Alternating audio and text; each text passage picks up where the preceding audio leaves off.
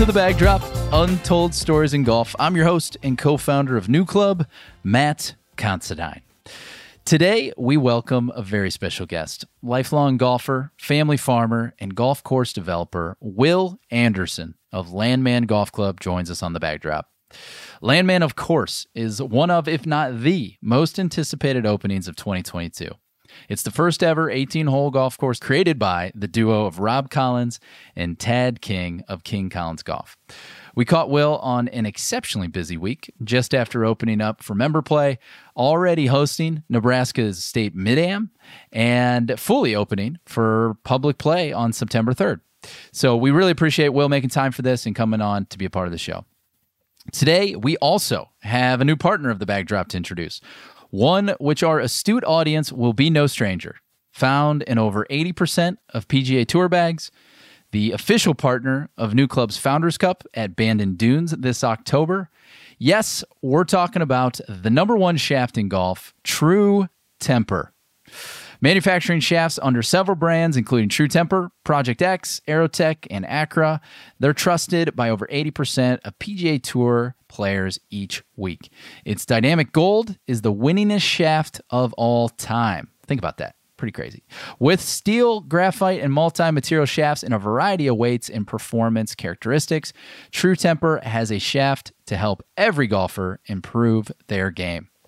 We're super excited to be teaming up with the folks from True Temper. They were very supportive of our 100 hole hike effort to raise money uh, for Youth on Course back in June.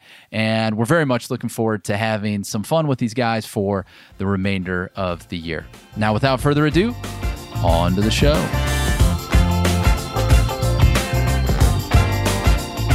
Will Anderson, welcome to the backdrop. Thank you. Glad to be here. It's good to be with you, especially during such a busy time. Uh, I believe Landman is opening for public play on what September third. September third, yeah. And uh, you know, there's been in my little circle of golf dorks. Uh, before I get too far into the the chat with you, um, eh, give me the pronunciation. Give me the correct one. We're talking to the founder, the creator, the developer, the the man himself. How do you pronounce? Is it Landman? Well, No, this is how I pronounce it. It's just landman. Landman. So no D, no D's. Yeah, no D's. That's what I thought. I was even like referencing Danish, you know, pronunciation sites just to see and uh landman. Well, dude, uh, there's been a lot of excitement, um, especially in our little corner of the golf universe around what you guys are doing in Nebraska. Um, excited to talk with you about today. But you guys, you're you're getting started with a bang. There's a little event at at your course today, right? Yeah, uh, the Nebraska Mid Am starting tomorrow. Two day event, 36 holes. Uh, right now, we got practice rounds going as we speak. Um, you know, it, that that really wasn't the start. The start was last week at for members and guests week. So we we got a lot of good feedback. Um, it went well. The course held up, which was good. So we're we're getting our feet wet. Tell me uh, about the um, decision to get started with the the Nebraska Mid Am. You know, not many courses kind of open up to uh, a big event. I know, you know, my the Mid Ams I play in in Illinois and uh, some other states. It, it, they're they're kind of a big deal, right? For that that um, age bracket of golfer. Well, what what was the decision to to get them out for your first go? Well, I, I, like to play competitive golf. Well, I used to play a lot of competitive golf, and I always look forward to the Nebraska Mid Am every year. So, you know, starting it out with something I, I truly enjoy doing uh, and playing in that event, I thought it'd be a good deal. And, you know, just let my fellow competitors see it first. And it, I mean, the reception today so far, I mean, it's only nine in the morning, but uh, they're pretty damn excited. That's awesome. Now, will you be in the field? Uh, no, I backed out about two weeks ago when we don't have enough employees to uh, make this event a you know a top notch event. So right now I'll probably be cart kid, or I'll be doing the uh, the concession stand on hole seven.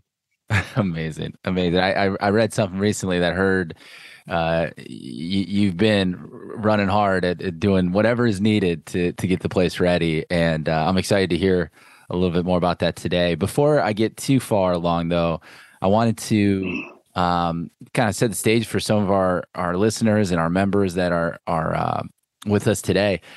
So your family has been farming the area of Homer, Nebraska for is it 80 years?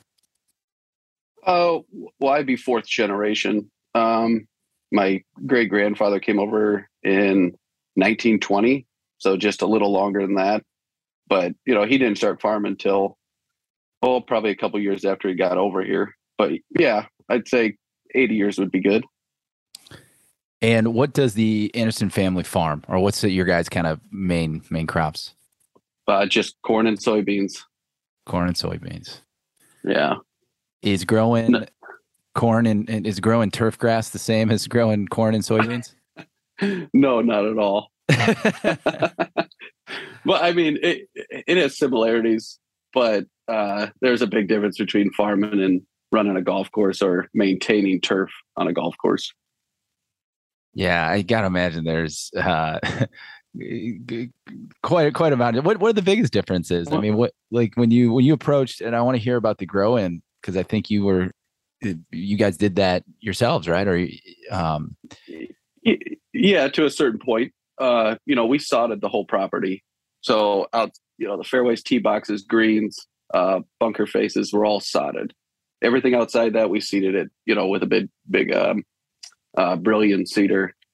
Um, yeah, we we had a crew come out, you know, and lay the sod, but we were pretty much in front of them and behind them, you know, smoothing it out, getting it ready for them, and then after the fact, watering it in, uh, making sure that it was going to survive. So yeah, we had a huge part in uh, the sod. Is there at least some uh, equipment overlap between the what you need for soybeans and corn and and what you can use on the golf course?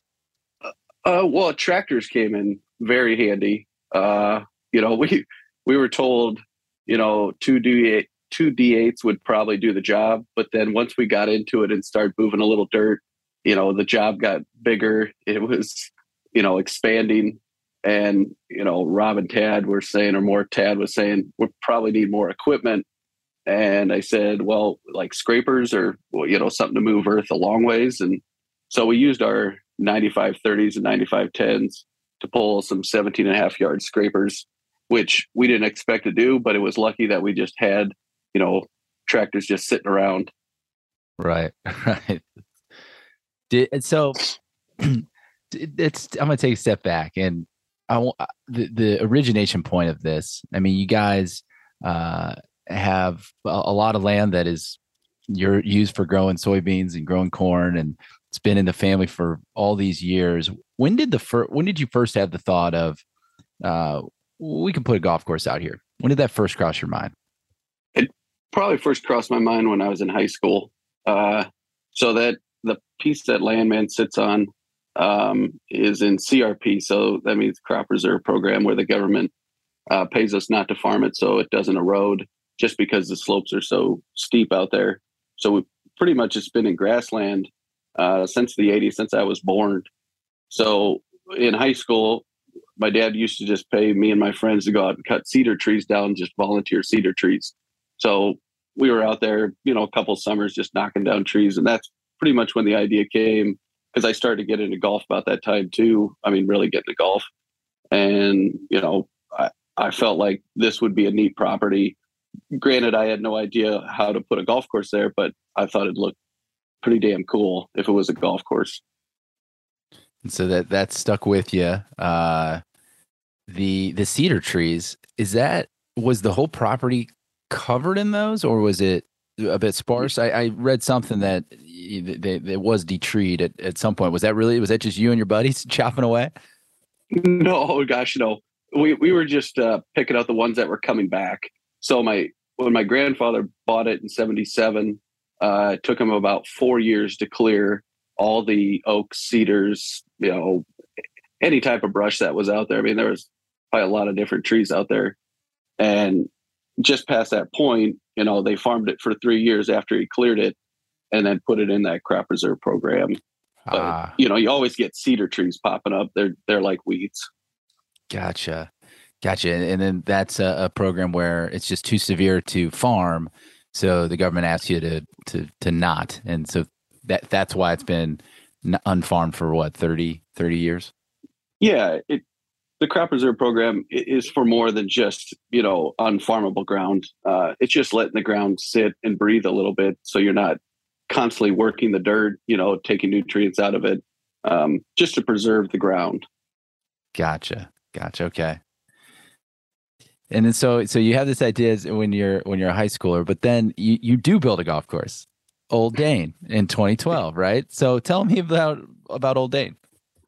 So Old Dane was was an old golf course called Iron Horse and built in 2000 and my father purchased it after the previous owner um, got cancer.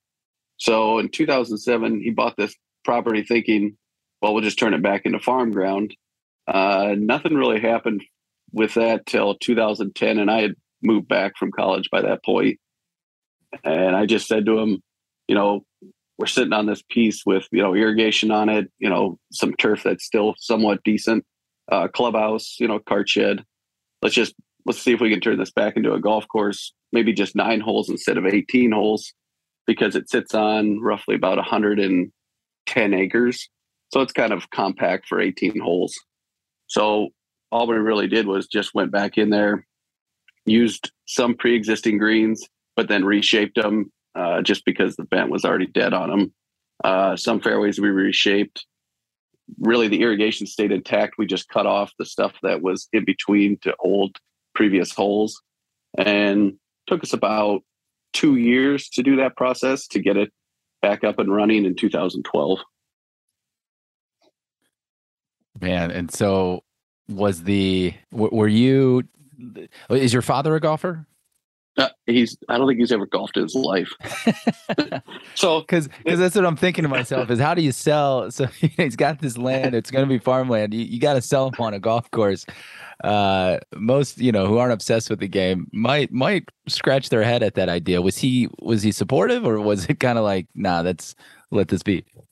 Um, he he was supportive. He, he's a he likes to do social events. So, mm-hmm. you know, if, if he can go talk to somebody, if somebody's in a, you know, at a place, he'll definitely show up for dinner or anything like that. So having a social area, he was all for that.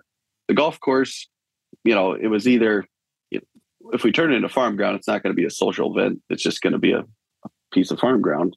Yep. So he thought, yeah, if we put a golf course there, people come eat. We'll have a restaurant, you know, place for him to go.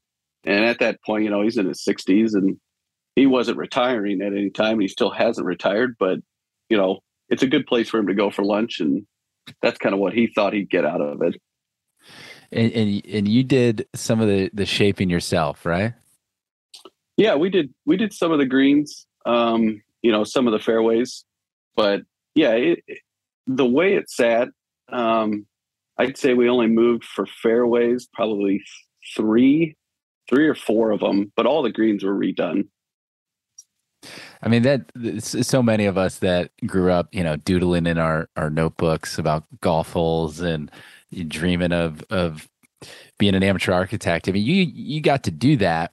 I just find that so interesting. Um, on a smaller scale, of course, with with the nine holer. But I'm just curious, what uh, what did you learn from that experience? You know, what was what was it like? that that building a golf course is not easy, but we the crazy part was we had the bones there and you know just moving some of these greens but then getting grass to grow on the greens you know how the irrigation worked you know what type of fertilizer we need. Because you know that was considerably different in my mind than you know farming and fertilizing you know and crops. So it was i don't know it was a whirlwind probably for two whole years where we didn't even know what we're doing while we were farming. But luckily in you know in the whole grand scheme um, and it, i shouldn't say luckily but we had a flood in 2011 and that was while we're building it and our farm ground was being flooded at the same time coming up from the missouri river. And a gentleman called pat fisher called me that year because he lost his job at dakota dunes because they were underwater. So pat came out uh, as the assistant superintendent there uh, worked for us for the whole year of 2011 and pretty much got us on our feet to understand how to grow turf. Mm-hmm. And then the crazy part about all this is Pat Fisher is our superintendent up at Landman now. Wow. Yeah. Yeah, kind of a serendipitous tale there. It was. It came together. It was it was a rough year, but what we got out of it was somebody pretty special. Pre- preordained by the gods, right? When the when the floods came, they connected Pat Fisher Yeah. to Will Anderson, and the rest is is history. No, that's so cool. I mean, just the the the fact that you and that was news to me, honestly, when I when I heard about the project at Landman, and uh, and and everybody, you know, getting excited. Then I, I stumbled across Old Dane in the 2012. I'm like, oh wait, this guy is a multi-time course developer. He knows what's going on. This is wild. Uh, so just you know that that process, I think, he, he- hearing you talk about it now, I guess a lot of what happened with Landman is now um, makes a little sense because you had that first. I don't. I don't want to call it a trial, but you, had that first run in with Oh. your own with Old Dane. It was a trial. it still is a trial down there. But Old Dane Old Dane is getting better and better every year, just like I hope Landman does.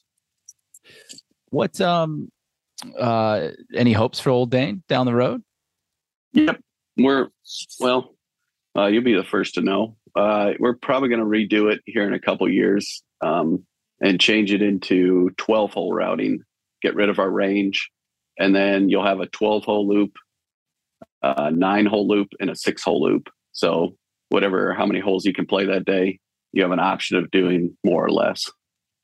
Wow, that's uh that's cool. You probably know a guy who's made a few of those. Uh they, they get a little bit of acclaim, but uh that that's exciting. I, I had no idea that that would be part of this, but yeah, man. I mean, uh, I got to check out the original version before you guys tear it up and redo it. You know, I want to be that guy that's like, Oh. oh, I saw Old Dane before before you even knew about it. Oh, don't worry. Two, uh, two more years. It sounds like we'll probably do it fall of 24. Oh, cool, cool. All right, so uh, let's get to to Landman, and um, I want to know the uh, kind of the goal when you started. I mean, you had this idea of a of a big golf course, and um, you know, doing a full eighteen. Uh, you, you had Old Dane as an experience, but what what was the the main goal when you when you said, "All right, we're going to build this"? the main goal is just to have a fun, engaging, for a community-driven golf course. Not in my wildest mind did I think that we'd get to this point. Um, I, I think that was one reason why we picked Rob and Tad. Just uh, on the grand scheme of golf architecture, I felt like they were up and coming. You know, kind of the cult following, and I felt like that fit. You know what I was looking for for a golf course but for how big it's got so far, I would never have imagined in my wildest dreams we'd even be here. Is is that uh goal kind of, is that still what motivates you? I mean, I obviously we're in the Yeah. early days of you guys opening, but is it it's still the same? Has it has the goal changed at all? It hasn't changed at all. It's Yeah. it stayed the same. Yeah, it, it- that's really neat because I, I think um, when I when I read about it, and I think some of the the best places I've been have very I don't want to say simple missions, but they're clear. They're very clear missions, and you know Mhm. something um, playable, fun for the community, like you say. That's uh, th- those are the places I want to hang out. I, I know it, it starts with the person that originates it, right? And that's that's you and your family. So um, that's that's really cool, man. And you know, it, just to that point of keeping it a community-based, local-based golf course, um, we're already seeing the writing on the wall for this year, next year, of you know how quickly tee times filled up, and I still am trying to figure out through this off season how to keep local tee times available, uh, just so people from around here can still play it if it does get popular. That's that's one concern. I know it's a good concern to have, but I, I constantly am thinking about that just because I noticed even this year in September, I think we have probably 93% is out of the area that is going to play the golf course as opposed to 3% is from this area. And what's the uh yeah, that's that's definitely I mean I, I'm not surprised one on that 93% based on, you know, folks that have been watching. Uh, but like, what's the population uh, of the area? I'm not even that familiar with Homer. Is is it uh, is it a big golf community? Tell me a little bit about it. No, no, Homer's just. I think our slogan is "little but lively." I don't nice. know what that means, being 500 people, but um, no, it, not really a golf community, just a farming community. You know, we have a, a K through 12 school there, uh, one gas station, two bars. You know, it it's just uh, almost a sleeping community also for Sioux City. Also, I mean, yeah, yeah, sleeping community. Cool. Well, you know, I I've been fortunate to travel a little bit and see some models of popular places that uh, do find that balance of, of, local, you know, community golfers with the visitors. Uh, most mm-hmm. of which, uh, unfortunately, most of which are over in, in Scotland, Ireland, um, the UK. Have you been over there at all? Nope. We were supposed to go in 2020 in April, and you know what happened. So yeah, yeah we couldn't right. make it over there. well, no. So yeah. we had a shot to play. Oh shoot, we were uh, set for Muirfield, North Berwick, uh, Kingsbarn, Prestwick, uh, Western Gailes, oh Dunbar, and then try the old course if we could get on. But yeah, it all got shut down. Well, once once you do, you know, I mean, the golf is is incredible, and I've heard a couple of these places compared to your place already. Uh, Cruden Bay. I mean, my friend Jim Hartzell, he he knows that Cruden Bay is one of my favorites on the planet, and he he was up at your place last winter, I believe, and he said, you know, he says Cruden Bay is is nothing compared to this. I go, come on, Jim, keep keep it tempered, brother. don't don't don't don't set my expectation like that. But uh, just land landforms aside and and golf aside, just the the uh, structural way that they get visitors out and the um, uh, kind of cultural way that they kind of treat visitors, treat locals, and uh, it's hmm. something it's something that inspired me to start what we're doing at New Club. Uh, but that's that's definitely where I'd point you for trying to figure out that little riddle of okay, how do we make sure our uh, local golfers are getting the the play that they you know deserve being part of the community and and then yeah. still welcoming people in. They they've also had a lot more years at it than we have over here. So i bet you they must have had some trial and error probably 200 years ago that that got it in a good in a good place. Yeah. I i, I don't think we're going to get it right the first time but you know we're just going to keep on working at it just so at some point i get it the way that i envisioned it. Yeah. Yeah. That's great. Um I want to hear about this uh, King Collins email. So kind of the the discovery of those gentlemen. I mean, I think I just hearing why you picked them makes so much sense to me of of hearing what your vision is and uh, them being the up and comers. You know, Rob's been on the the show a few times. He's a good pal, and we do their we do the spring meeting at Sweetens every single year for our group. But what um, well, tell us about that initial email that you sent those guys. How did it come about? Who are you sitting with? And uh, take it from there. Well, I was at well Old Dane Hole One, and I was talking to my good friend CJ Pereira, and he, um, you know, he just asked real quick. He he said, "Are you ever going to redo this place, or you ever going to build another golf course? What I mean, what are your thoughts?" And I said, "Well." honestly, I, I was thinking about it this year since we kind of put it off for a couple years. And he goes, Well, shoot, have you ever heard of Sweetens Cove? And I go, No. And he goes, Oh, this, I mean, it's got like a cult following. You know, it, it's supposed to be this amazing place. And it was built by King Collins. And I said, King Collins, okay. I go, Here, I'll, let's look them up. And so you just pull out your phone and found their website, you know, hit the email deal. And I said, I'll just I'll mail them right here. We'll just ask them a quick question if they'd be willing to come out here and look in Nebraska. And he like looked at me and he's like, "What are you doing?" And I said, "What do you mean? This is what you're supposed to do. You just get a hold of them and hopefully they come out and look at our golf course." and he, he was dumbfounded that I would ever do that. I said, "Hey, I think this is how you're supposed to do it because contacting last you know last couple years, like Scott Miller, Fazio, Tiger Woods, all these people. He just literally sent them an email. They respond. Granted, some respond by saying, no, we're not coming out, or yeah, we'll talk, but it's usually typically over email or by phone. And yeah. the crazy part was Rob next day gives me a call out of the clear blue. And I was, you know, at first that caught me off guard that he would just call me.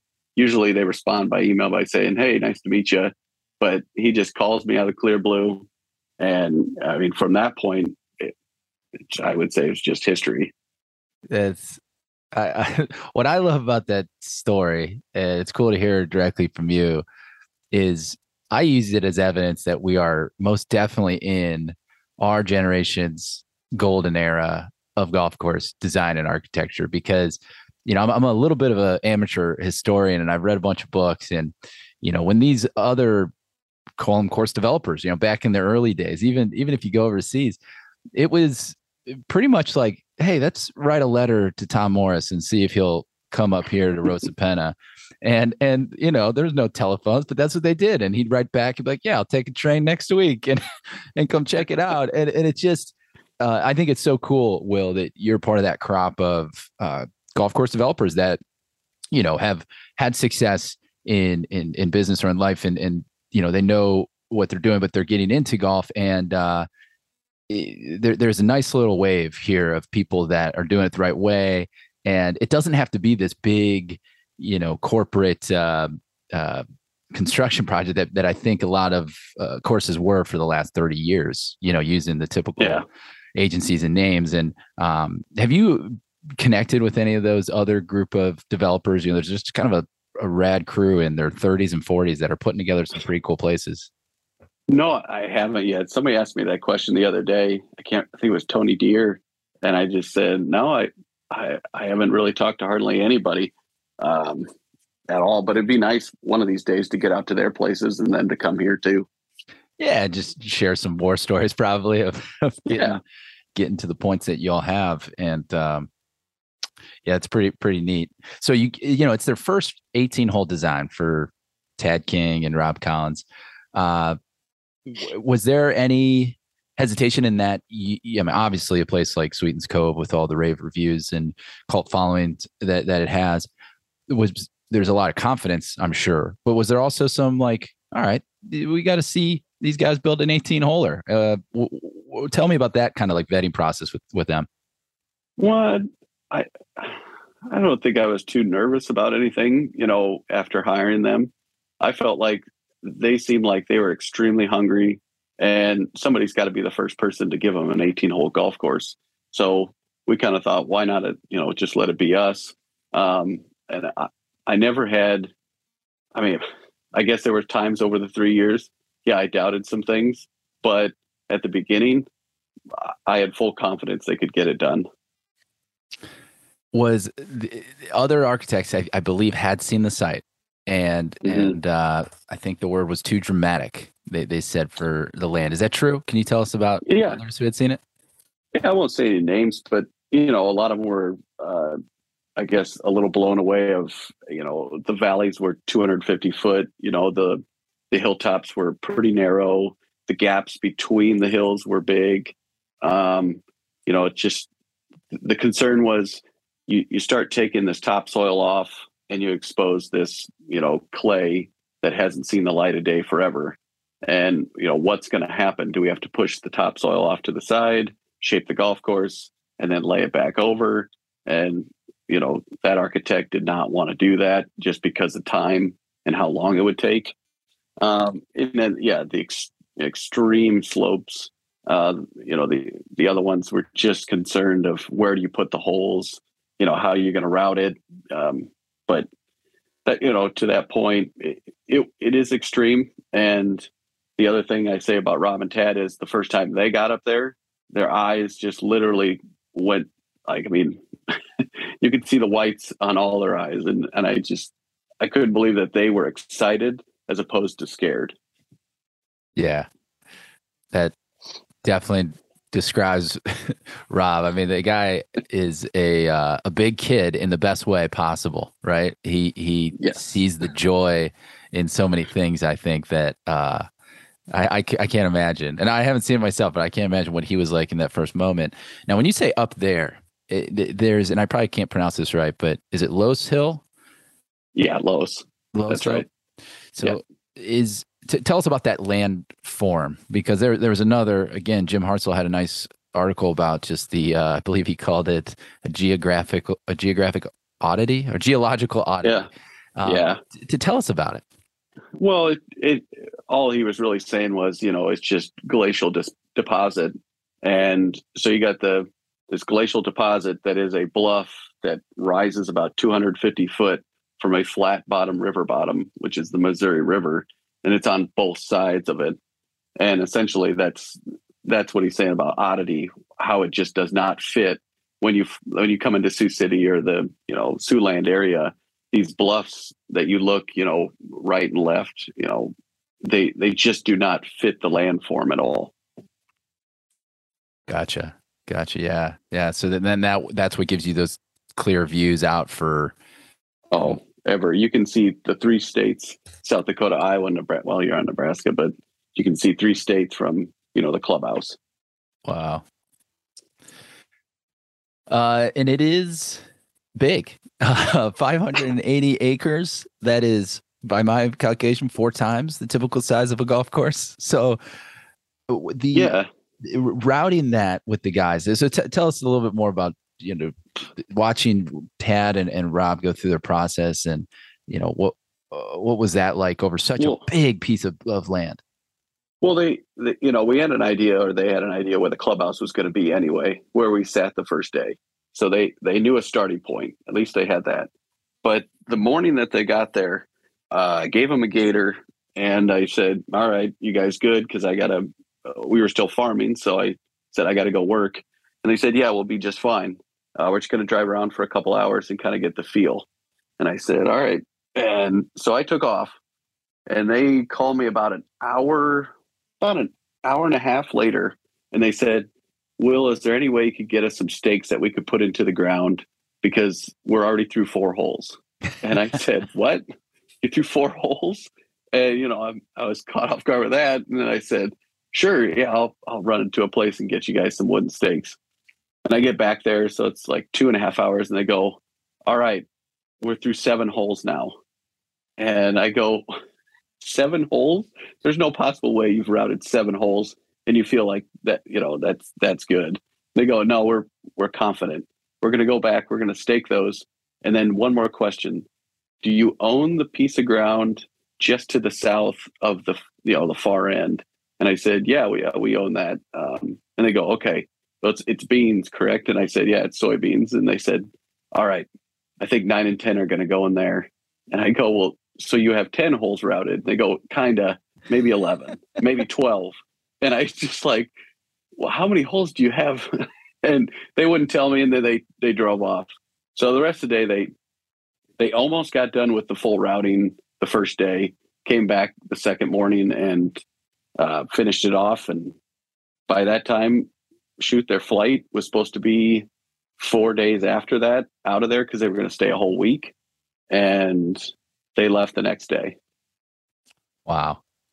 Wow. Yeah, it, I, it it does. It's it's reminiscent of again. I'm gonna I'm gonna call draw the parallels to the old golden age where, you know, Donald Ross was was known for showing up, having breakfast, walking the property, and then taking the stakes and doing it that afternoon. And that was his his deal. Old Tom, same way. He he had the same process. Uh, and it's almost like, you know, the I don't know. I'm not a golf course architect or designer, so I can't speak to it intelligently. But it, there is again something beautiful in the simplicity of a walk, and if you follow oh. the appropriate walk, you're going to find some pretty cool golf holes. Yeah. Oh yeah. And that was going to be my next next question for you. So they the um, two million cubic yards were moved. When you when you hear that, and anyone that's listening, that that's a that's a guesstimate. we don't know how much was moved. I'll tell you that right now. These numbers can get exaggerated quickly. Uh, yeah, I, I think it could be more or it could be less, but there was a there was a lot of dirt moved. We uh, we are we were not like how the Sand Hills did it. It was not found. It was moved to get to this point. So now let that be a disclaimer. Yeah, and and when you hear a number like that, right? Because it's and it pulled maybe it pulled from thin air, but it's a nice round number we can stick with. But when you hear a Yeah. number like that, a lot, I think a lot of people think about you know the Pete Dye courses of the world. The Whistling Straits move three three million cubic yards or whatever. I don't know, but um, but this to me, and I, and I'm seeing it in, in pictures now. Again, haven't been in person, but um, Mhm. t- tell us why. Why why was it necessary? Why why was so much dirt moved? It wouldn't have been a playable golf course. I mean, you'd have been going down hundreds of foot to come back up hundreds of foot. All they really did was soften, you know, um, I guess hilltops and valleys. Mhm. They tried to make sure that it was a walkable, playable golf course in the end. And by doing, I mean, by wanting that, they had to move a lot of dirt because their routing is not using valleys or hilltops. It's going over hilltops. It's going through them. It's um, it, it was when we finally did walk the routing, and I I could not believe how we were going to put a golf course there. But Tad kept on reiterating, "Don't worry, we'll just you know we're going to move the dirt. You know, it, will make sure that we're just massaging the land, not like butchering the land so it doesn't look like it used to." But we will massage it to make it a playable golf course. which I think is so contrary to, to the courses of yesteryear or you know 80s and Mhm. 90s that that almost did the opposite, right? Where dirt dirt was moved to create the the challenge or the uh, the idea of uh, intimidation or or you know the Yeah. kind of the kind of the opposite, right? It wasn't a Oh, lot of it. A lot of it was moved and at places where carts became necessary. The way that they moved it, and this, um, from all accounts of some friends, I've a couple of uh, people I know were were there last week and uh, were shocked by the tee or green to tee transitions, how close they are uh, on a, on such a big property. You'd think, all right, we got to walk, you know, a little ways between some spots, but but uh, they said it was just bam bam. Felt like uh, an action movie where you're you're already on the next adventure. Yeah, their connections, you know, from green to tee were amazing. I mean, they, I mean, there's a there's probably two exceptions uh, for a little bit of a walk, about a you know a 30 yard walk from green to back tee, but other than that, they're some are you know five yard walks, some are 10 yard walks, but some are right off the back of greens. It, it was just amazing to me that they could have done that on this property and then they utilized the whole property which is eh, once people get out there and see it you'll say all right it's six, you know 600 acres it's, it's a huge piece of ground. But they they meander all the way through it. They didn't just use like a 200 acre section you know or a you know half of it they went all the way out to the edge of the property and brought you all the way back and touched most edges of the property also you know inside the property it was it's it's just phenomenal the routing that they did All the way out to does is it cornfield corner? Is that going to be? Yep. Is that going to stick? You think, or are there going to be T-shirts in the pro shop for that? yeah most likely but that that is the far end of the golf course and you know it just butts up to our neighbors uh cornfield. Was, was that a quick conversation when, when they said, "Can we have this cornfield for holes nine and 10? Where you're like, "Yeah, no problem," or was it kind of like, "Well, we gotta we gotta weigh the uh, the farm business over, the, you know"? no there there was no question. I i said yeah you can use it but you know when you go out and stake it out there you got to understand i got to take those out when we harvest it. And they're like oh yeah yeah no problem. But you know like rob and tad they don't really listen too well they just kind of just meandered out there in their gator and i was like you could have just walked out there That's great. That's great. yeah Um, let's talk about some of the features. Uh, so I want to hear about the Sitwell Green. What were your first impressions when you saw that thing? Well, one, I didn't know what it was um, until Rob showed me a picture. And, you know, as we were walking the side hill that seven where 17 sits, um, as it lays, you know, it, it nothing was really moved there. You know, it was just contoured out to a green. Um, the fairway had to be, uh, we had to move some, well, the hilltop from where 17T is down into 17 fairway. But as Rob was explaining it to me, you know, how big it was, how many shelves, you know, this is what it's going to look like. We are walking, you know, on this side hill. And the whole time I was just enamored that he was thinking of a green of that size in this exact spot, like how he would even think of it. So at that point, I just said, honestly, if you know, if we're going to do something like this, let's just, I guess, let's just go all out. So really, I didn't have any qualms with it. Uh, I just, you know, I wanted to make sure it was going to be playable and, you know, it would work for growing stages, everything. But Rob assured me, Tad assured me, you know, it was possible. And and the, the grow in on that monster, it went went all right. Yeah, I mean, we're lucky we sodded it, and we're lucky we sodded the whole property because the one thing I wasn't concerned about was grass growing. I was concerned about washouts. Yeah. And what you know, last year when we were sodding it, you know, we, we put down, let's say, 15 acres of you know bluegrass on fairways. It would rain an inch in 30 minutes. It would okay, so where where the dirt was exposed above the sod, it would create like canals underneath the sod, and all of a sudden you'd walk it the next day and there'd be these oh two inch wide little cracks underneath your feet and then you pull back the sod and it was just washouts just little fingers all the way down and then the silt would expose itself kind of in the middle of the fairway.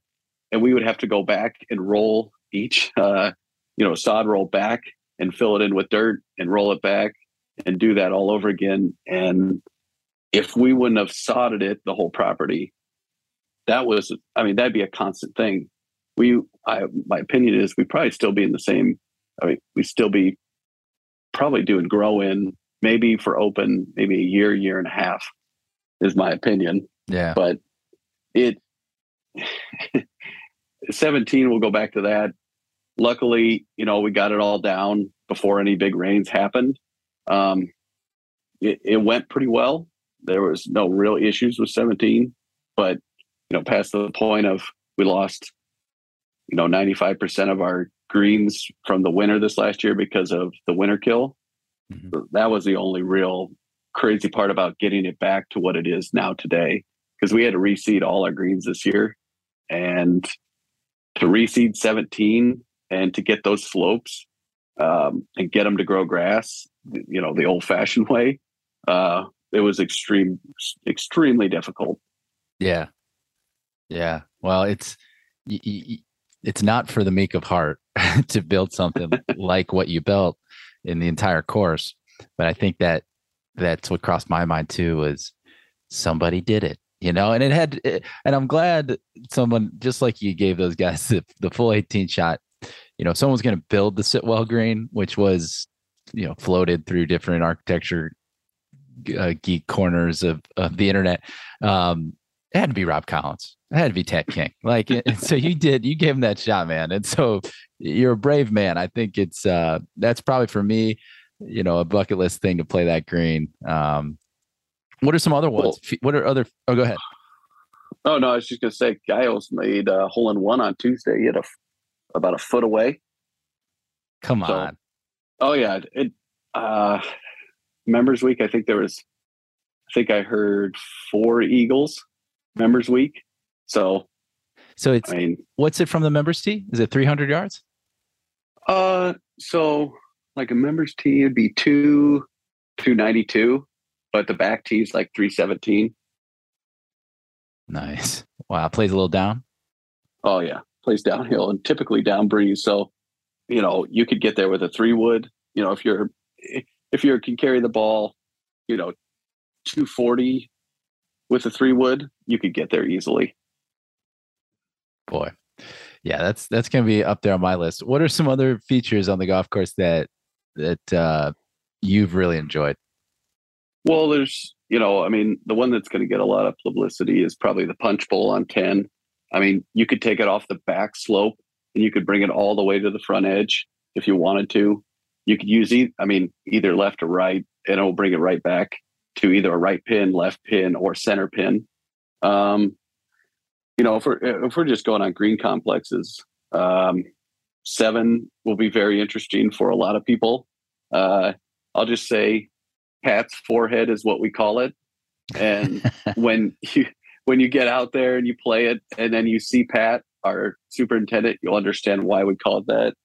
Uh, that'll be a very interesting green. Um, but uh, features or holes number two, I believe is well, it's my favorite hole. I don't, it, I think it's the best hole out there, but it's a semi-blind tee shot, uh, about a hundred and seven yard wide fairway, three bunkers, two on the right uh, off the tee, one off your left, but fairway meanders around all of them with you know a direct avenue right at the hole where you think the hole is at and you can hit anything from a seven iron off the tee to a driver off the tee because it's only 360 I think 363 depending on the wind.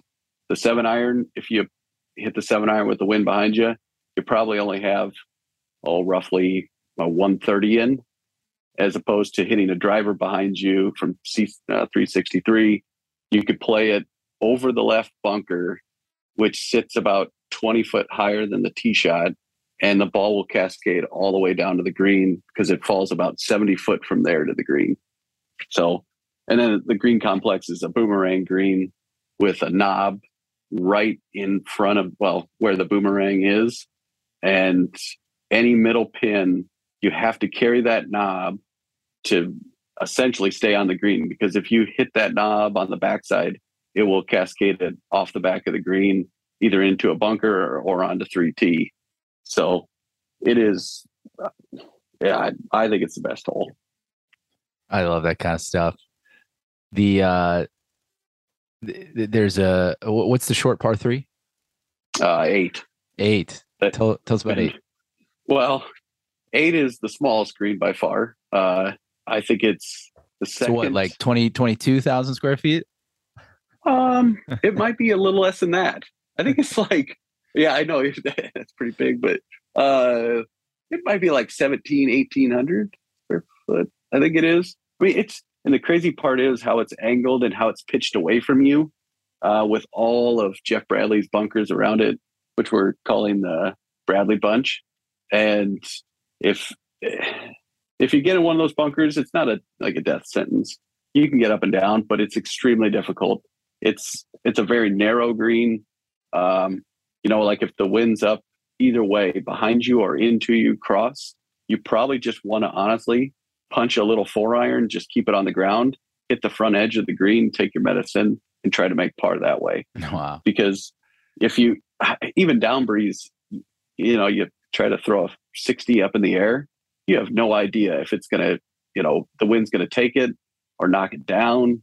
Because once, like I said, once you're in those bunkers and with a little wind, I mean, you might just want to play to the fat of the green, which kind of is the front, and try to two putt at that point.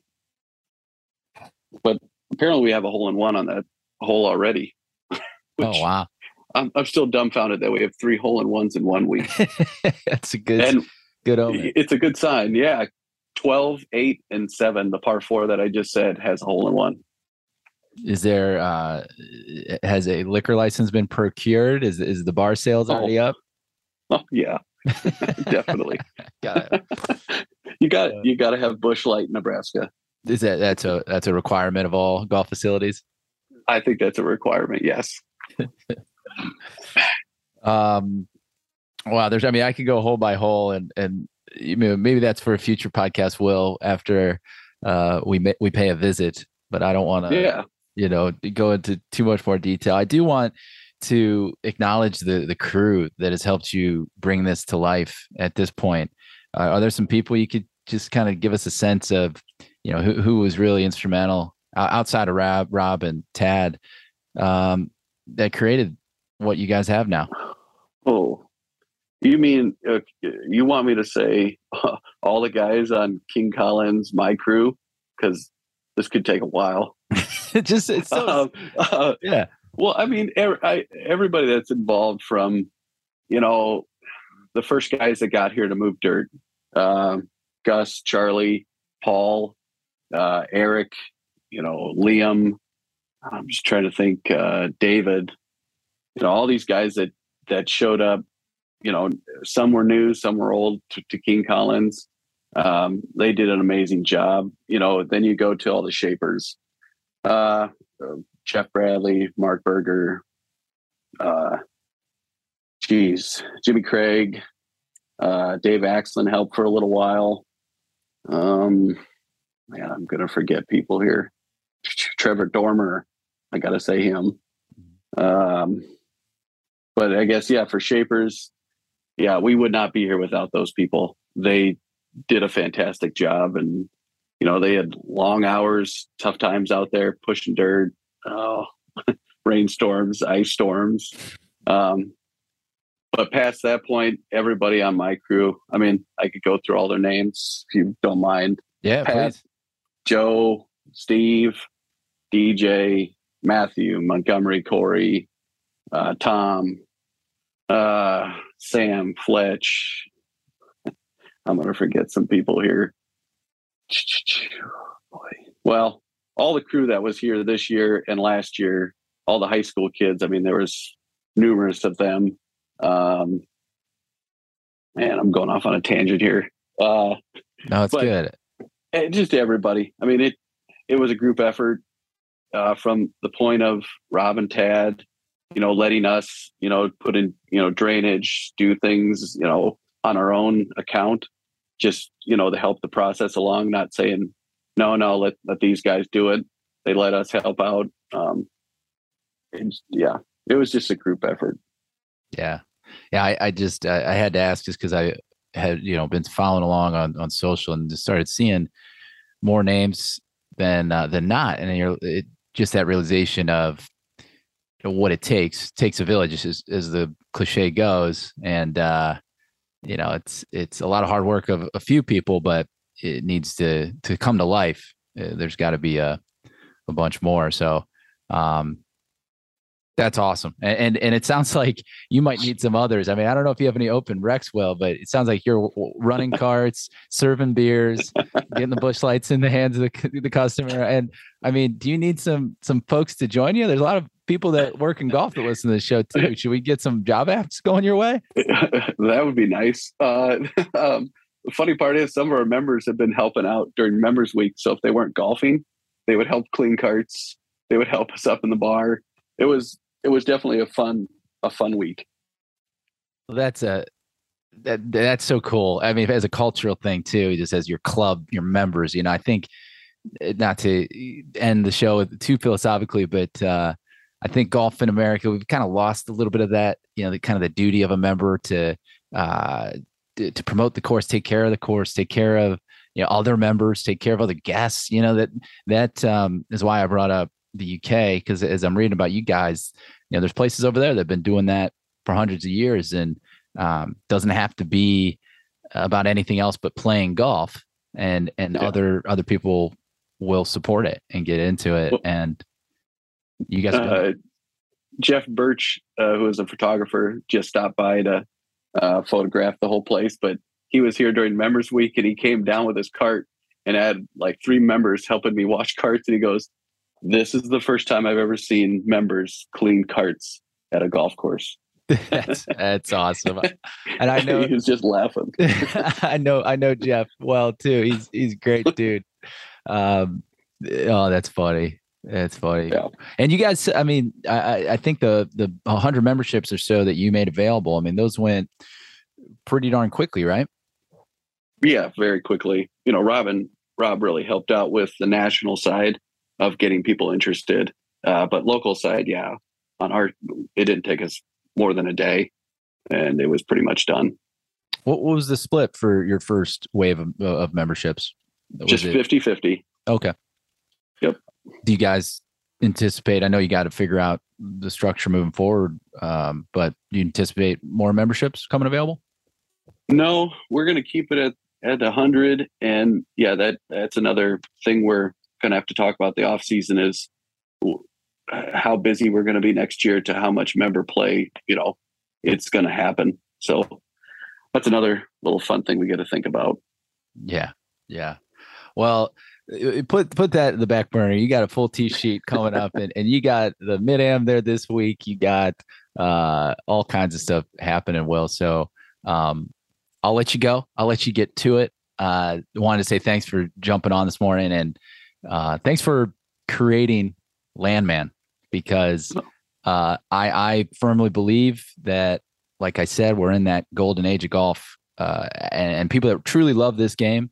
You know, we say thanks to people like you because uh, building places like Landmand just add to uh, that experience and give us something to look forward to. So just uh, kudos to you, man. Thanks. My pleasure. Today's episode of The Bag Drop was brought to you by our partners at True Temper, the number one shaft in golf.